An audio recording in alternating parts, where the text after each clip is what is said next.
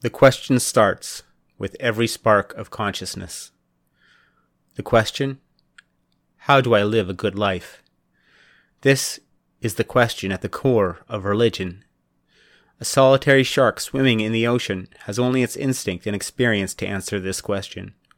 A human being, however, is social and has language. Language is a powerful tool.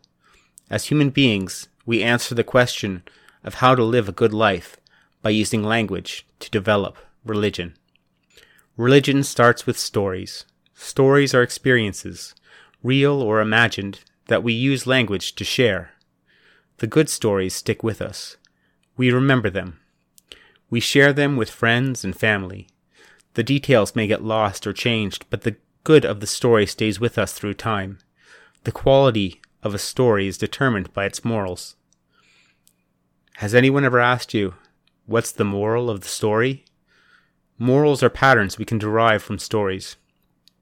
Patterns that we can apply to problems in our own life, or we can use the patterns to help navigate future potential situations. Stories rich with morals get remembered. Stories with morals that have proven useful in our own life also get remembered. Naturally, we seek out the stories that will help us the most in life. The search for more stories and better stories, and the people who embody those stories, is what sets a human being on the road to religion and a belief in God. The first step on the road is finding heroes. Heroes are people who have achieved things we want to achieve. We choose our heroes and learn their stories. We can extract morals both from a hero's successes and from a hero's failures. We learn morals from the stories of our heroes. As heroes become more revered, the stories and morals become more important than the reality of the hero as a person. The best heroes then start to attract other stories with similar morals to them, like gravity forming planets. This is the beginning of virtue. Virtues are abstractions of similar morals. Virtues, like beauty, honesty, mercy, are the ropes woven out of moral threads. As a hero becomes supplanted by the virtues they exemplify, they become a demigod, or a superhero. They are no longer limited to the stories or the deeds of ordinary people. Rather, they are extraordinary exemplars of virtue, superheroes like Batman, or demigods like Hercules.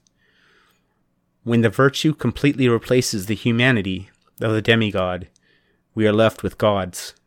Just as there is a plethora of paths in life and virtues one must exemplify to excel at those paths, there is also a plethora of gods that represent those virtues.